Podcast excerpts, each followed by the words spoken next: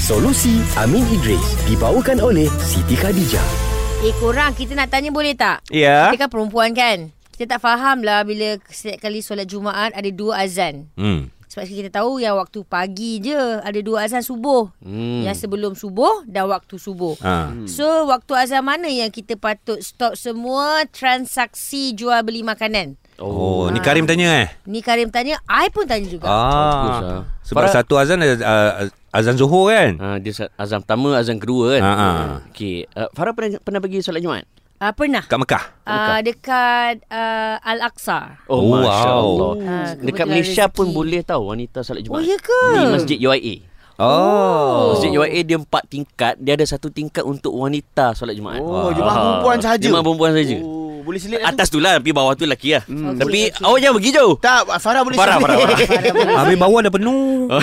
eh, tapi berbalik kepada soalan Okey, yang azan soalan tu tadi ah. gini. Tak perasan. Bagus Karim tanya oh, soalan tu kan. Ia berdasarkan kepada firman Allah Azza wa Jalla dalam surah Jumaah. Ya. Ya ayyuhalladzina amanu idza nudiya lis-salati min yaumil jumu'ah fas'au ila zikrillah wa zarul bai'. Maksudnya wahai orang-orang beriman apabila datangnya seruan azan untuk solat pada hari Jumaat maka segeralah kamu pergi solat Jumaat untuk mengingati Allah dan tinggalkanlah jual beli. Hmm. Okey. Memang soalan tu legit datang Yes. Hmm. daripada ayat Quran perintah Allah Subhanahu Wa Taala. Dan, Okey dan ini berlaku di Mekah. dan berlaku di Mekah Ah, setiap dan ada kali. setengah tempat di Malaysia lah. Ah, ah. Dah buat dah.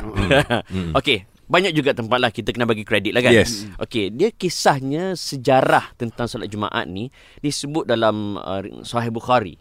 Hadis yang ke uh, dalam juzuk pertama dalam bab uh, dalam hal 116.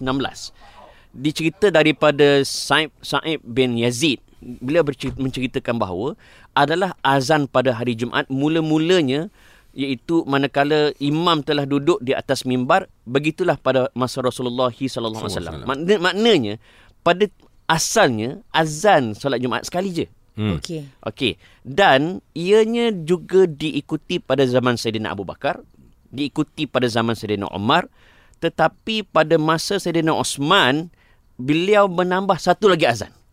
Oh. Ah, kerana ketika itu pada pandangan Saidina Saidina Osman umat Islam semakin ramai jarak semakin jauh Ooh. maka ditambah azan Hmm.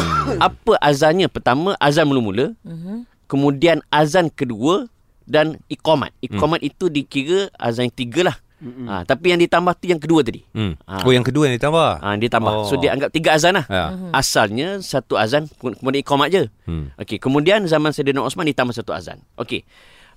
Apa yang berlaku dalam kisah ni, uh, saya suka apa yang disebutkan oleh Al-Imam Asy-Syafi'i dalam kitab Al-Um. Dan yang mana di antara yang kedua itu, maknanya daripada zaman Rasulullah sampai ke zaman Saidina Omar, kata Imam Syafi'i, yang terjadi pada Rasulullah SAW adalah yang lebih aku sukai. Hmm. Ha, maknanya dia berbalik kepada apa yang Nabi buat lah hmm. kan. Poinnya ialah menjawab pada soalan Karim. Karim tadi.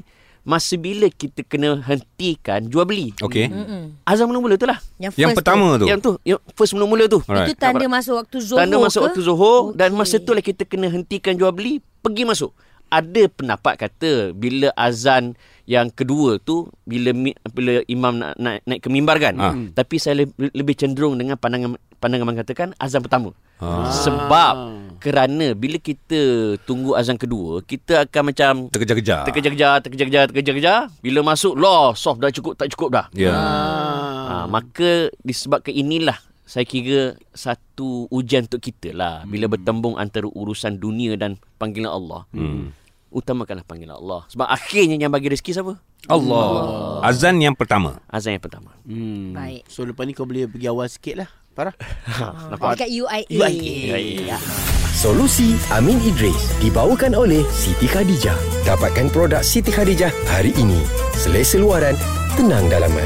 Kunjungi butik SK atau layari sitikhadijah.com.